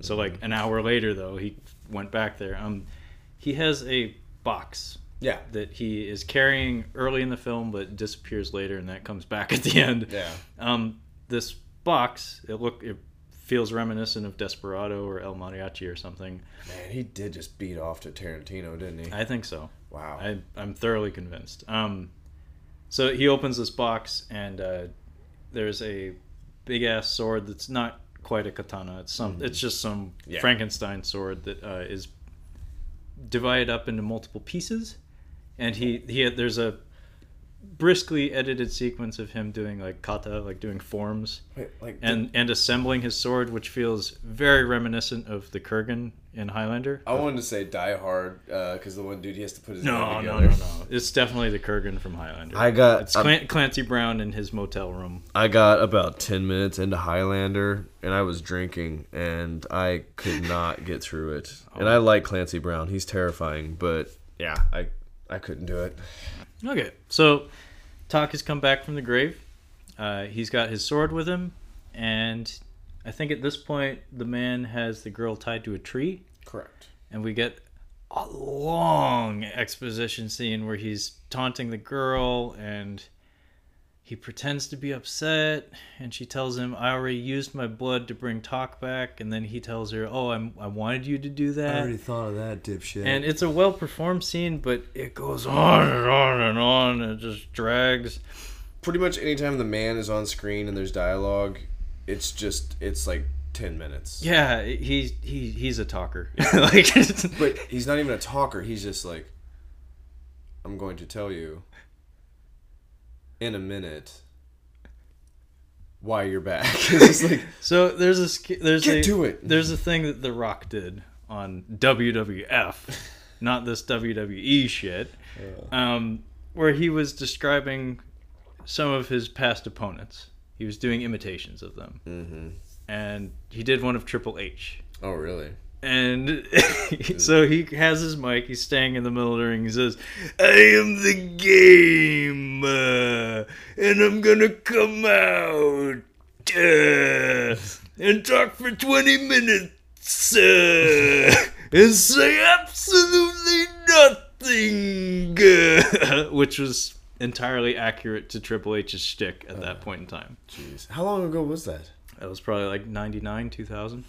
Ooh. Yeah, it was a long time ago. That was when The Rock was the shit and Triple H was just waiting. He was just doing I think that was before Triple H had married the boss's daughter. he was just he was just doing curls waiting. He's like, You're gonna go do movies, dude. I'm gonna own this fucking oh yeah, thing. and he he did quite Oh, he did. But yeah, that basically the man is Triple H. Gotcha. that makes absolute sense, yeah. He's just even even the way he fights in this movie, where he buries people consistently, where where it's like, hang on, shouldn't that be a fight? It's like, no, no, I'm I'm totally gonna just smash this I'm dude. just gonna smash. He's dead. yeah, but yeah, so this, that brings us to the climax of the film, which um, oddly cuts back to Benny and the the less fine girl. Yes, what the fuck was that scene about? Yeah, it kind of messes with the rhythm of the movie a bit because Yeah. the climax is actually pretty solid, e- Yeah. except for these bits, which are funny, but don't belong. Just pull him out. He must have been like hit one of his best friends or some shit. Like I can't get rid of the Benny I, scenes. I wouldn't be surprised. I mean, Benny is pretty funny in the movie. Like, there's a running gag where um, Jack is constantly slapping him. Yeah. Like, everybody's hitting him all the time. And it's pretty funny.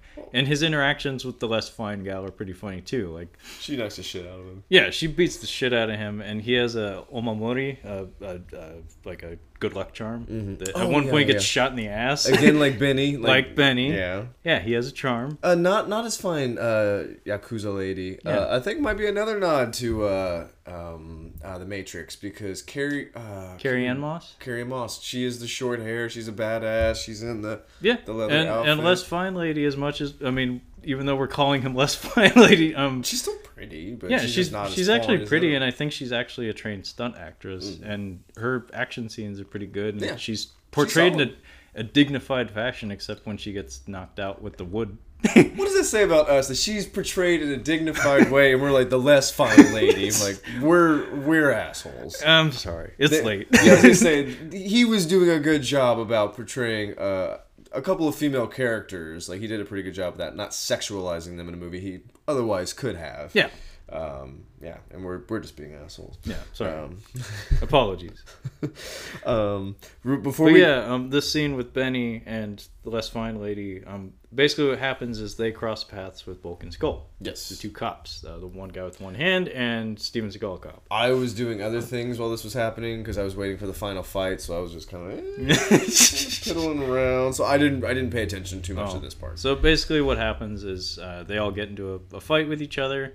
Uh, it's pretty funny. Um, there's a part where the one-handed guy accidentally keeps poking Benny with his stump and hurting himself in the process. Oh, yeah, that's what he was doing. And uh, uh, Steven Seagal cop uh, walks up to the the less fine lady and like sizes her up and declares that like I'm I'm a fighter, like I'm the best fighter that's ever walked the earth. she knocks the shit out of him. I'm guessing. No, they, they go at it, and uh, he does he does a matrix dodge where he like leans back, and it's wire assisted dodge basically. Gotcha. It's very explicit nod to the Matrix. In fact, I think it's not a coincidence that he's dressed like an agent, as in Agent Smith. Gotcha. Um, and yeah, during the during the scuffle, uh, Benny accidentally shoots her, and then uh, the guy, the cops have a Barrett rifle, a M eighty two A one. I think it's it's a an- it's an anti material rifle. I think it's like a fifty caliber sniper rifle. They just have it in this car that they jacked from someone. And Benny grabs it and starts like brandishing it like it's a knife or something and takes off into the woods screaming, Not my fault. Not my- which he's done a couple of times because he makes a lot of mistakes and shoots a lot of the wrong people. Um, and during this, we're we've been cutting back and forth to the actual climax of the film, which is all the zombie yakuza versus Tak, Yes. and most of them get killed pretty quickly by Tak. Um, I think Glasses gets it. No, um, we get a nod to Raiders of the Lost Ark, where uh, Shang Tsung, uh, in zombie form, of course, uh, picks up his revolver and points it at Tak, and then tosses it aside. And in response, Tak lifts a, a assault rifle and just shoots him in the face thirty times. Um, so instead of having another another barehanded, you know, fair Oh, fight, yeah, yeah, he just yeah, blasts Okay, him. just what like offhanded, just like whatever. Yeah, like the I guy puts his fists up and he just goes. "Bah, bah, bah, bah, bah." That was a good scene. That's cute. I, like that. And then uh, I think Glasses gets it next. Um, Glasses, very cute scene, has to unfold his arm because it was like wrenched out of place by uh, the man when he died. Um, he's the one that gets sliced and diced. Uh, so Tak whips his sword around and like cuts him into thirty pieces, and it would have been fine, um, but it's made much better by this uh, shot immediately afterwards where we see a pile of body parts and they're like twitching. Mm-hmm. If they weren't twitching, Yeah. it would have lost a lot of impact. Yeah. But that that little twitch, which was probably just people yanking on like fishing line or something, Probably. made a big difference. Yeah. um, then I think the the flying gal gets the hole put in her stomach. Yes. I, I I think believe that that's her. yeah, she gets a hole put in her stomach, and I'm guessing she was like laying down on a board or something, and they just had a, a fake body. Mm-hmm. So you get a nice shot looking through her. That's pretty cool. He looks through, I do believe.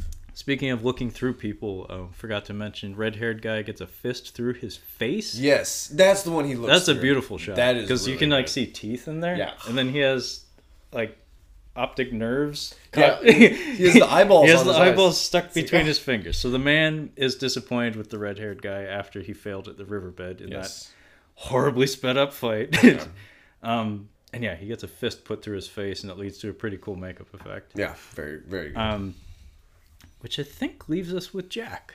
yes. Yeah, who, us- Jack is now Blanka, basically from Street Fighter. I was gonna say he's a zombie toad, like because he's hmm, hmm, hmm. the way he moves, like the way he's like. Well, yeah, I guess more Blanka because he's kind of going on all fours, but he also has like a Well- crouch, like a Spider-Man crouch that looks like a frog. I think he's supposed to be like an insect okay. because he skitters. Yeah. And even his music kind of has like that.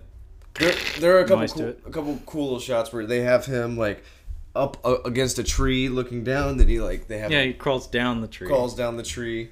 So Um, he's he's gone like full on just like Gremlin man in, in his performance. and he really like whatever he's like. You need to act like an animal, act like some kind of animal, but keep acting like an animal. So he has all these shots. It's like a good, I see like thirty seconds of him like acting like an Well, animal before he actually goes down. Throughout all these deaths we've been seeing, all- all of all the zombie yakuza gang off, they keep cutting back to his reactions, and he's he's just Yeah. like this pissed off little imp that's like drooling and spitting and screaming. So how does how does Jack get it? Jack make is kind of dismissed from the film. It's kind of unfortunate. We Mm-hmm. we even get this really intensely creative sequence where he uh he does a back kick. Yeah. So he's bracing himself on his hands and pushing himself backwards like you do like a wheelbarrow race Yeah. and kicking backwards at Tak and like pushing him backwards. I think they may have filmed it in reverse with some wires or something. And then he even like burrows underground and like pops up and spins out of the ground like a tornado. Um what happens though is uh Benny shows up. And Benny is carrying this gigantic rifle and he sees Jack in his zombie form and he tries to shoot Jack because Jack is Jack was I think the one who shot him in the ass. Oh yeah. And Jack was the one who was slapping him in the face throughout the whole movie. So they don't like each other. So Benny tries to shoot him. Uh, the kick of the rifle knocks him across the forest, and we get a very Evil Dead esque shot of the camera like perched directly against his chest, looking up at his head, going ah! Uh-huh. as he flies backwards, and he hits a tree. Get get a really cute shot where Tak runs up next to him and is about to take the rifle out of his hands, but stops for a second to punch him in the face. And Benny just like gives this dumb clown smile as, as blood pours out of his mouth. So Tak picks up the rifle and blows up Jack. Gotcha. Just one shot. It's just an explosion death. Not not the best for for the best character in the movie. It's kind of meh. Yeah. Um, which then leads to Bulk and Skull showing up, Mm. and uh, we get a fun little gag where uh, they're yelling at Tak because they still want to like take him, take him back to prison or something. Um, in fact, uh, the the uh, Steven Seagal cop actually calls out his serial number. He's, he calls him KSC two three zero three. Stupid little fun fact that you don't care about. um, the Raid movies. Um, I think it was the second Raid movie. Uh, the main character's serial number, because there's a scene where he's in prison, is KSC two three zero three. Oh, okay. So I'm guessing the director had seen it. Gotcha. Um, anyway, uh, we get a fun moment where the one-handed cop is yelling at Tak, and Tak uses his sword to pick up just a random hand from the ground. I'm guessing it was Glasses' hand. Mm. He throws it to him, and he catches it, and he tries to like Putting it reattach it, and he he says I'm not left-handed because it's the wrong it's the wrong hand. it's definitely not his hand, that's for sure. That's so interesting. Uh, that is actually what's happening on Ash vs. Evil Dead right now. Really? Uh, Lucy Lawless's character is has Ash's hand, and Oh. it's still. Yeah. So I'm like, oh, what's gonna happen? Hand stuff. It's gonna be fun. um, but yeah, are we? Where are we at? Are we at the longest sword fight in history? Just about to. Okay. So Hand Cop is angry that he was given the wrong hand, which immediately cuts to Tak blowing his head off with the rifle. And then the next shot though is uh, Steven Seagal Cop seeing his friend dead and then calling out to Tak like I have 500 times better reflexes than Mike Tyson, and he tells him, "Come on, shoot at me." And then Tak fires, and we get this explicit like Matrix reference. Like there's no buts about it, where we get a rotating zooming camera shot of this of this cop do, doing the Yeah. lean back and the arm swoops from you know Keanu Reeves on the roof in the Matrix dodging bullets, mm-hmm. except he like bounces back up and the bullet hits him in the chest and he explodes. It's just a stupid little comedic bit, Nice. um, which plays into the longest sword fight in the history of film, according to Kyle. yes, it is crazy long. I think it's a good ten minutes long. Like, Easily. Easily ten minutes. A lot of it's slow motion, but um, yeah, it's very long. Uh, this is when I had the subtitles on. Um, actually, it was a little bit before. This, I had the subtitles on during um, the sequence uh, where he chops off her head. Uh, Oh, okay. From before, um, but he stabs somebody, and it says "squishing stabs" is the sound that the uh, subtitles are describing. It says, Squishing stabs. squishing stabs, and then the next one is ripping and squirting flesh, uh, which I. I love those subtitles. Like those are that's really really good. I mean, that's right up there with like cries in Spanish. squishing. Now, whenever I'm gonna watch a movie, I'm like, "Oh, squishy stab." That's that's Ooh, that's a squishy stab. oh, that's a ripping and squirting. That's that flesh is Oh, ripping that's and some squirting. good ripping and squirting. Oh, squi- you're you're gonna be doing watching it now. You're gonna be like, "Oh, oh squishy stab." yeah, um, that's what I thought was pretty funny. But yeah, the the longest sword fight ever. Um, I like the filter. I like that it's it's in they the, make good use of the leaves on the ground too. very much, and the shot when they're like when they're walking up to each other is really good. I You really- know, we haven't mentioned the music at all in this movie. You said you you had other music. playing, after a while uh, just because i was tired of the dub and during the action scenes especially i kind of just put it on mute did the subtitles and then threw on some just some music because it, it actually like if you, during the fight sequences if you're playing some kind of dance or edm or like what, what electronic music um, it, it matches up pretty well just Well, the music in this movie, I I'd like to think is actually quite good, especially for an indie production. indie production it's very of its time as well oh yeah, it's very blade-esque that's like the music was it's very Blade esque, but it's also multi genre. Like the instrumentation is very interesting. Like they do a lot of different things. There's like some like rock tracks. There's some Blade like EDM kind of stuff. But then the the music that plays during the sword fight um, is mostly electronic, like drum and bass kind of stuff, but with like a a Buddhist chime playing over it. That sounds great. Um, and the timing of the music cues is good too, because like the the lead into the fight has music. The first minute of it doesn't, and then there's a part where they clash swords and things escalate a bit that the music comes back in like full force. okay It's like when they clash swords and they both pull out their pistols. I think is when the music comes back. Um, Anyway, I, I thought the soundtrack was actually pretty good. It could have been awful. like it really easily could have Yeah. been. It very easily could have been overlooked. Um, the fight, the fight was fine. Um, I definitely took away more from the practical effects, the makeup effects in the movie, which I appreciated. Um, and the shots, definitely the shots. Yeah, I mean the the execution of the fighting is not amazing, but the creativity, the imagination that went into crafting some of these sequences was.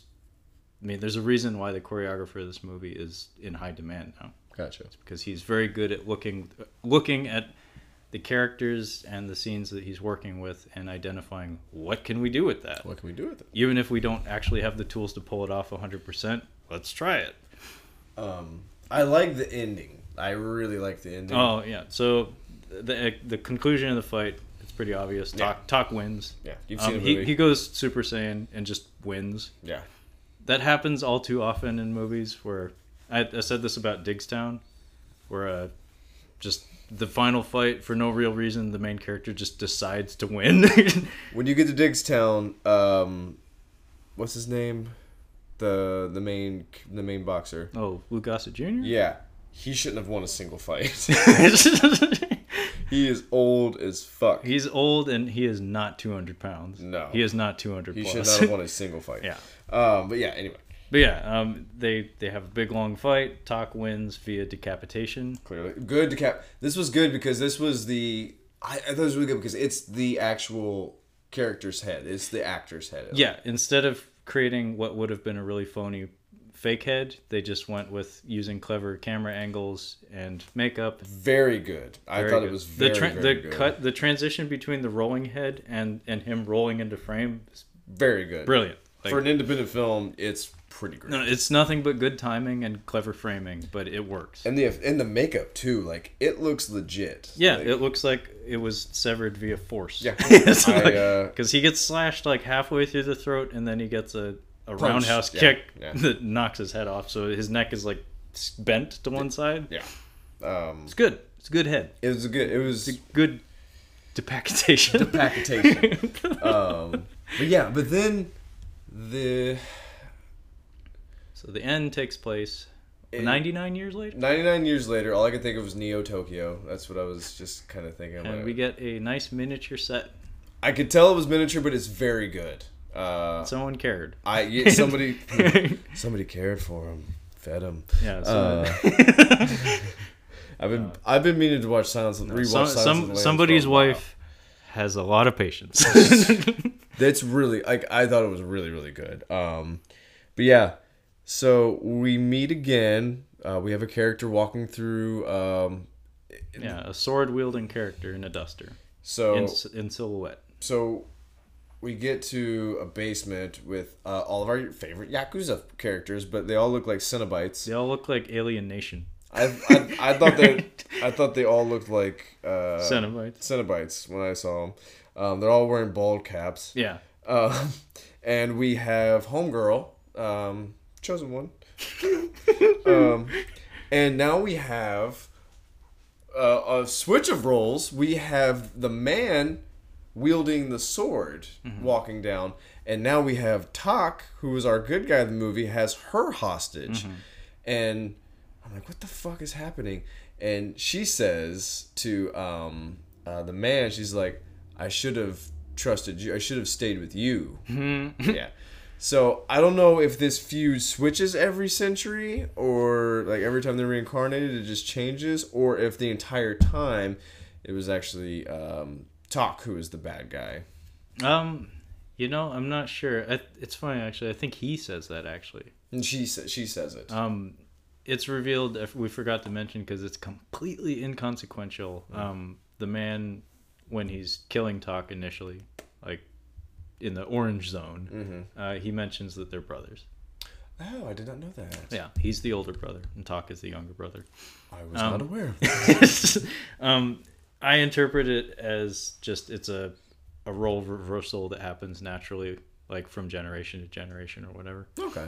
I, I didn't take mu I didn't look into it really. Yeah. To me, it it was just a fun ending, where it's if you're going to have a past revelation and a, and a present one, you may as well have like the cycle continues. Like Well, it's it was an interesting ending because he says to him, he's like, "Well, there's nothing really to destroy in this world anymore. Yeah. So let's just fucking end this. Like, I guess maybe let's try it again. Like I'm, like let's just cut this short now. yeah, it's it's you know an eternal struggle. It's like I thought it was a good ending. It's no, it, it's a solid ending, and that miniature yeah. that miniature city you know that was a lot of time and effort that went towards something that was completely extraneous Yeah. because otherwise the ending would have been the girl and Tak escape on a motorcycle she mentions to him that like you know you you are a zombie so if you leave this forest you might die and he doesn't react Yeah. and then like cut to credits that could have been your ending That could have been. That would have been fine. that would have been a fine ending but they went the extra mile and i thought it was neat Yeah, I It's thought it was a fun ending. and cute little detail the credits are in english Oh, I didn't even notice that. Um, again, I think it speaks to the director's preferences, where it's like I think he, his dream has always been to be an American filmmaker, because actually his most recent film was American also.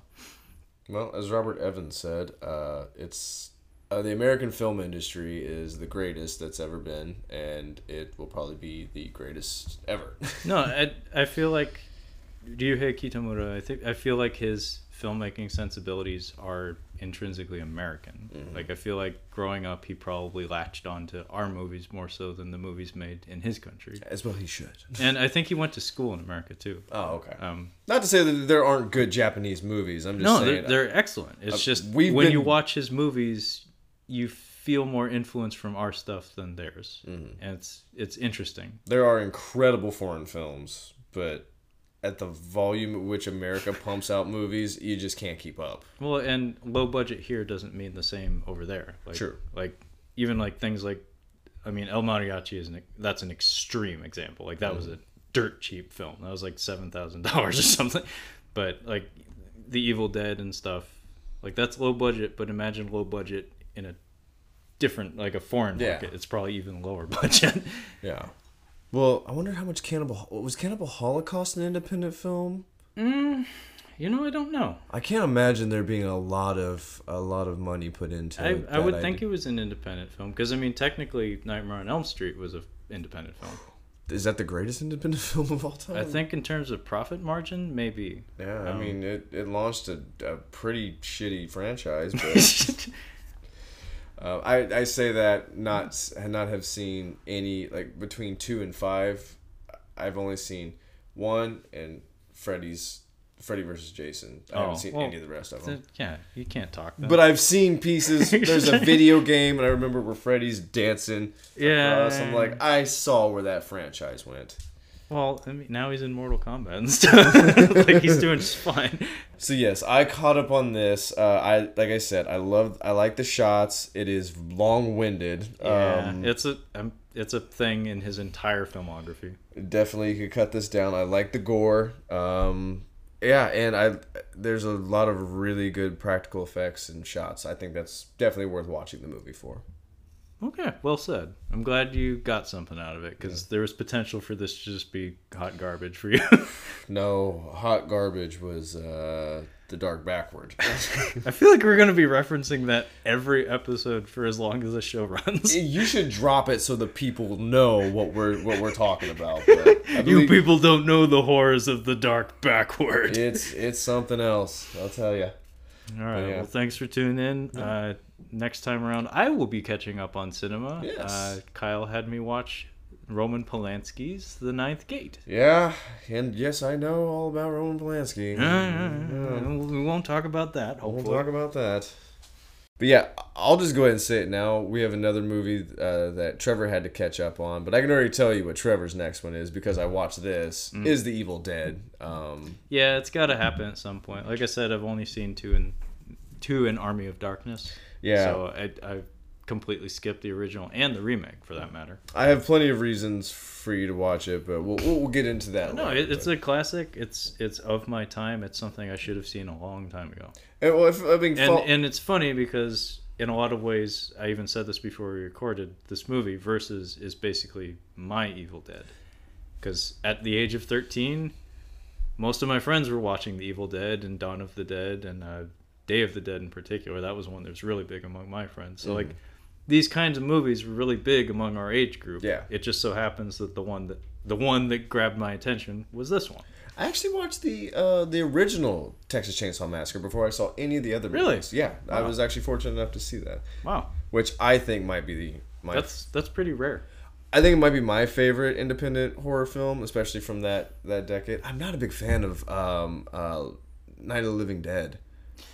First one is, I mean, it's it's black and white. It's slow paced. Um, as far as like zombie movies go, um, I don't think it's the template that most people work from. I feel like Dawn of the Dead and Day of the Dead are, are more more the ones people are more familiar with. I still haven't seen it, and I've been trying to. There must be an issue with Dawn of the Dead right now, but I still have not seen the original Dawn of the Dead, and I've been trying to watch it for a minute. Last I heard, there was like a a distribution rights issue, like the ownership of the distribution Yeah. rights of the film are kind of up in the air. That happens sometimes. Like there's like uh, some of the old horror films, like Hammer films in particular. Mhm. Like um, you'll try to like buy them all, and then they'll all have like different production labels and different art styles on their covers. And it's if you're a collector, Yeah, it's the most fucking frustrating yeah. thing ever. It's like, oh my god, the fonts What the are fuck? the fonts aren't consistent. you're you're driving me nuts. Could you imagine if you were gonna buy Frankenstein, the original Frankenstein, and you did not have the Boris Karloff Frankenstein's monster, and it was just something like like actual like Frankenstein the doctor doing something with what's that little that little bitch he's got the oh, um, it was Fritz in the first one, Yeah. but Igor is the one most people know. yeah that that guy. It's just him and uh, Igor doing something. Like, This monster. Yo, what are you doing? what are you doing? Have Boris Karloff on the front. Well, That's you gotta understand though that that image is that image and that likeness is pricey. Yeah. Like that that if you're Universal, you hold on to you hold on to that shit. Yeah. You keep that on lock. Even my horror film. Mickey book- Mouse ain't getting the ain't getting Karloff. That's the picture they use for uh, for uh, that horror book I let you borrow. The Yeah. the horror film. No, book. he's maybe the most iconic horror monster in. I would say he is. Yeah. I, I'll, we'll No, say no, no. I mean, I, I don't think there's an argument there, but Although I think Doctor Caligari is a better is a better movie. oh, hush. I think it's better. I think it it. I mean, how many people have seen it though? If you've seen the original Frankenstein, you've seen Caligari most likely. I haven't. That's but crazy that you haven't seen. Well, I've seen the original Frankenstein. I haven't seen Caligari, but I know of I know it by reputation. You really should watch Caligari. I know. I know. There's a lot of things. This is why we're doing a show called Catching Up on Cinema. Ah yes. So yeah, Because there is cinema to be caught up on.